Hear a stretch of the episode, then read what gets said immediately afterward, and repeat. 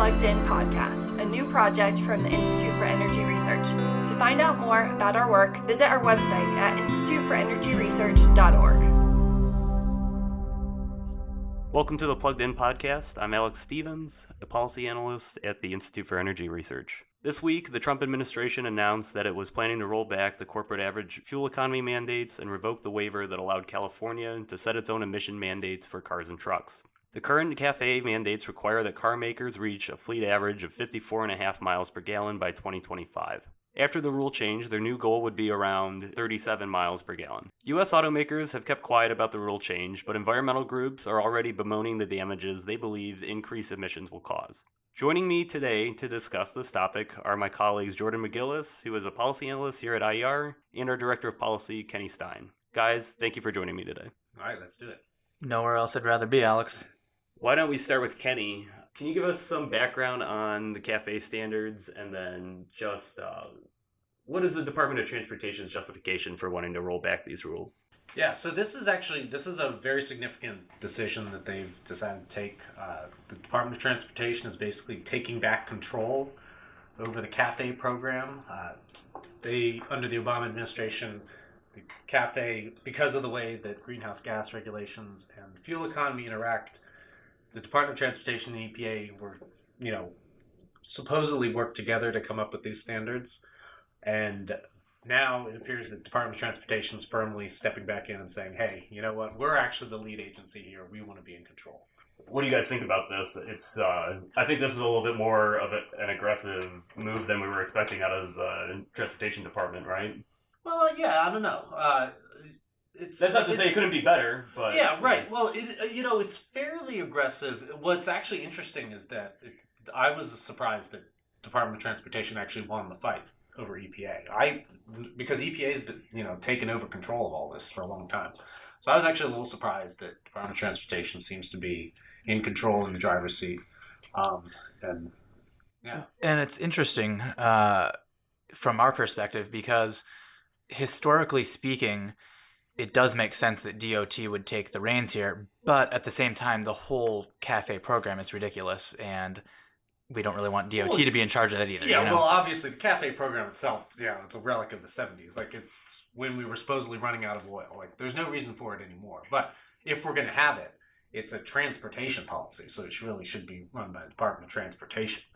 Um, and frankly, the law itself says transportation is the number one agency, so it's it's right and proper that transportation should be in charge. But the what the the really interesting thing for me was how that they are they are going after uh, California's special ability to run the run the program essentially. What they were handed to CARB was handed to control the program under the Obama administration. Give our listeners a little more on that. What was the interaction between the federal government and California uh, that, in your perspective, put California in charge of this to a degree?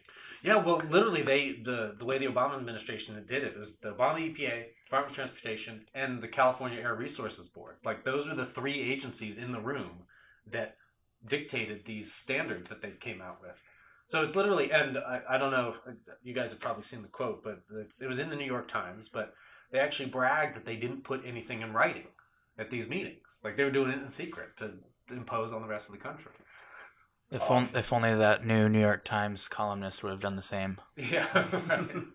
about forty percent of the U.S. auto market gears the products that they're building towards California's uh, California's standards. So obviously, their ability to sort of set that for the entire country back is going to be going to be a really big deal. Oh yeah, it makes a lot. It makes a big difference.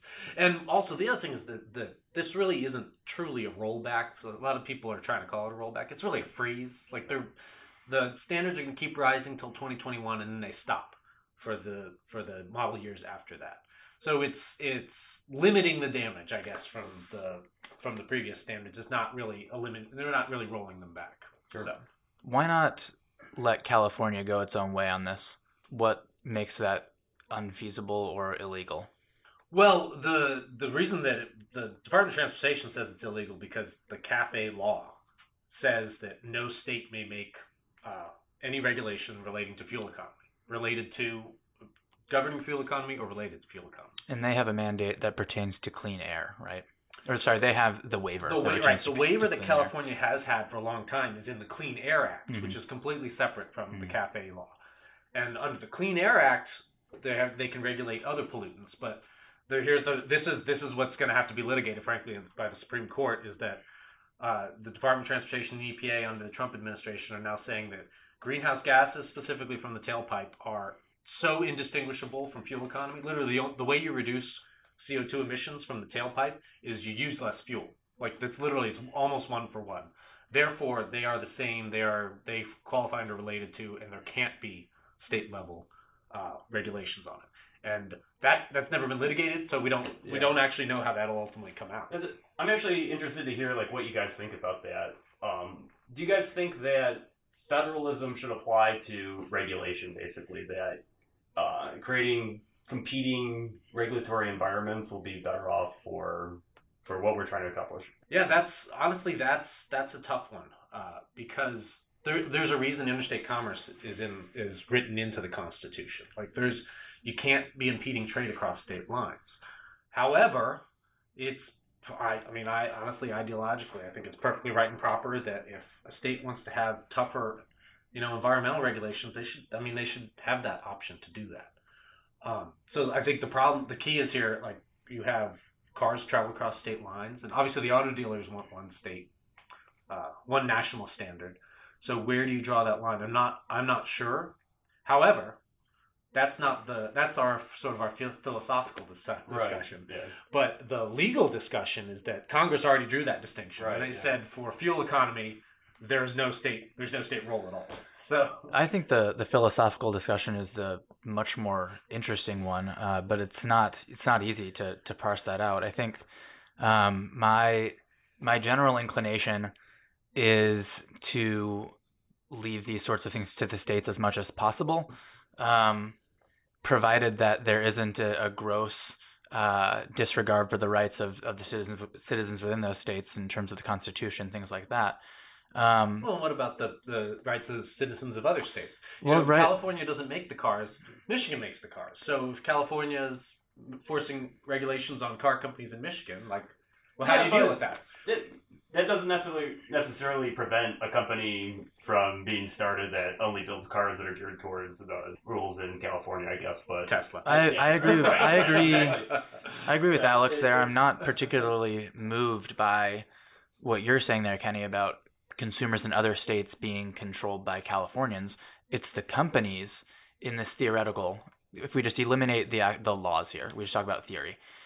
If one state has regulations on which cars can be sold in that state, it's up to the automakers to decide what cars they're going to make, where they're going to sell them.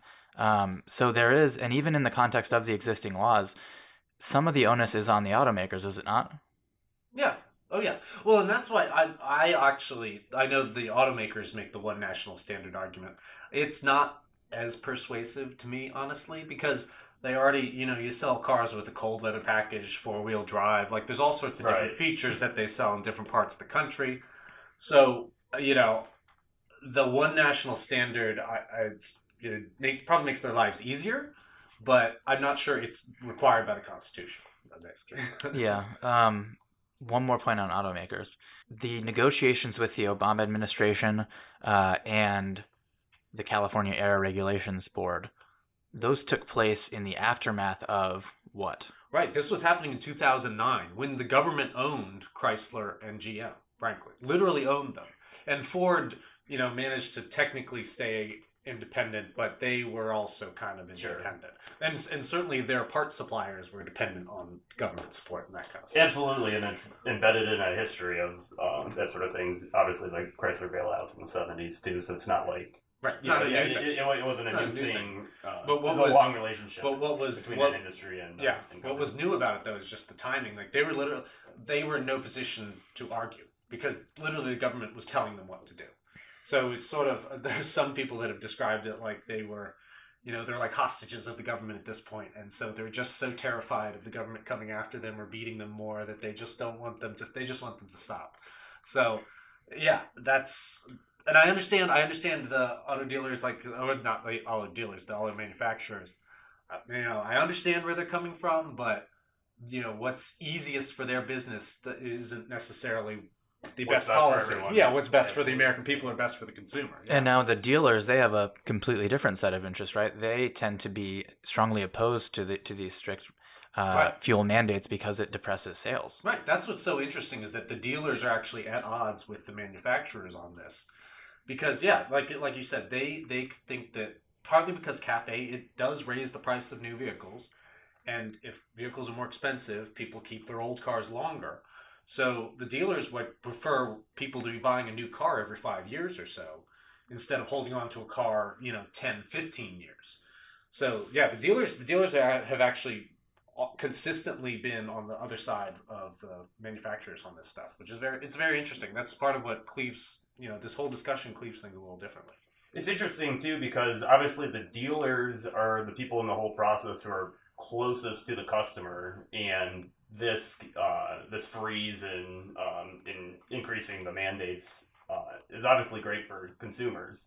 Right. Um, Yeah, well, and the dealers also understand that people want to buy SUVs. They want big cars. Right. You know, Yeah. it's the government Right, can the government right. can demand that you pay, buy electric cars, but if people don't want to buy them, they're not going to buy them. Well, and the most ridiculous argument that you hear made in favor of stricter uh, mandates on fuel economy is that this is going to save people at the pump.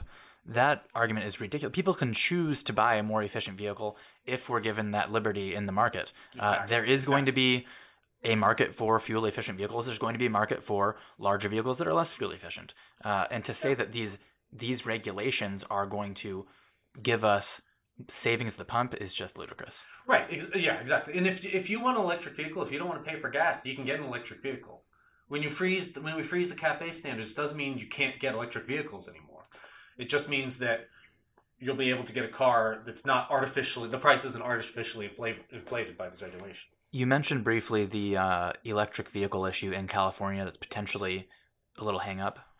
What's going on with that? Well, that's what's that's what's very interesting about it, and it's the one part of the regulation that I'm the least certain about is that the Department of Transportation takes their preemption argument uh, all the way to preempting Cal- California's zero uh, zero emission vehicle program, which is basically trying to force force the elimination of the combustion engine, frankly.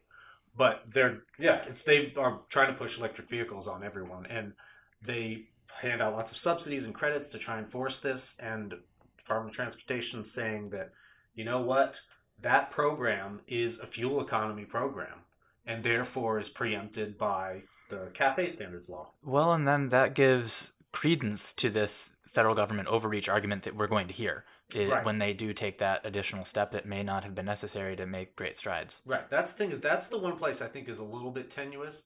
The one thing is is that the the California government did say when they did their zero emission vehicles, they literally said, "This is not about emissions. This is about you know this is like they literally said that, even though they're now trying to say it's about pollution. So they've got them on record doing that, but you know their intent isn't necessarily what matters in court. It's the like the legal text. It's like it becomes a textual discussion. So I'm not I'm not sure where that there, that one's going to go. I think they've got a better case on the the Clean Air Act waiver side of it, preempting that. Uh, but you know, that's again that's going to end up in the Supreme Court a few years from now, and we'll see.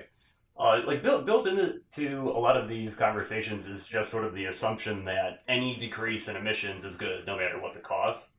And certainly, like the way that uh, cafes talked about, I feel like a lot of people just sort of take it for granted Assume that that's good, yeah.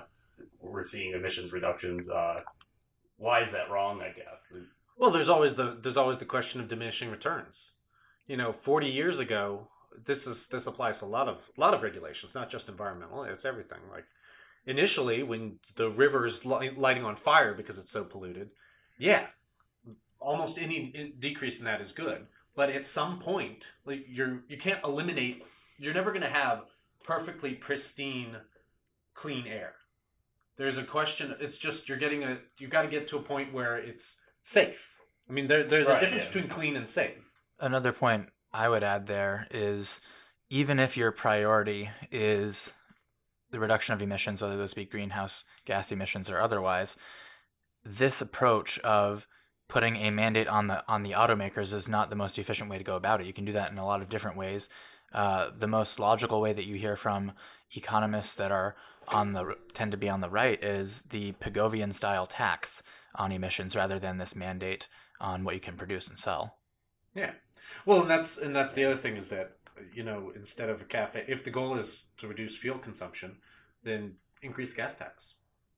Well, why are we doing this mandate on the manufacturers? And of course, the reason is is that it's unpopular to raise the gas tax because that can be directly traced back to the politicians, whereas the costs of the cafe mandates are much Hidden, more yeah. hidden, much harder to calculate. And so it's I mean it's obviously intentional. but- We have any figures here on what those costs are for the average car buyer? Um, I saw Heritage release a study. I think it's a couple years old, but they were looking at the increase of costs uh, leading up to 2016. It was going to be like $3,600 a car, I think. Right? Was it the Um, Kreutzer Furth study? Yeah, Yeah. yeah. Okay. And then to 25, I think it was another $3,000. Yeah, and- uh, and more that you're paying into Yeah, and the buying regu- a new car. and the regulation that just came out, the Department of Transportation, I think calculated is like twenty three hundred and fifty dollars per car will be saved or something by freezing.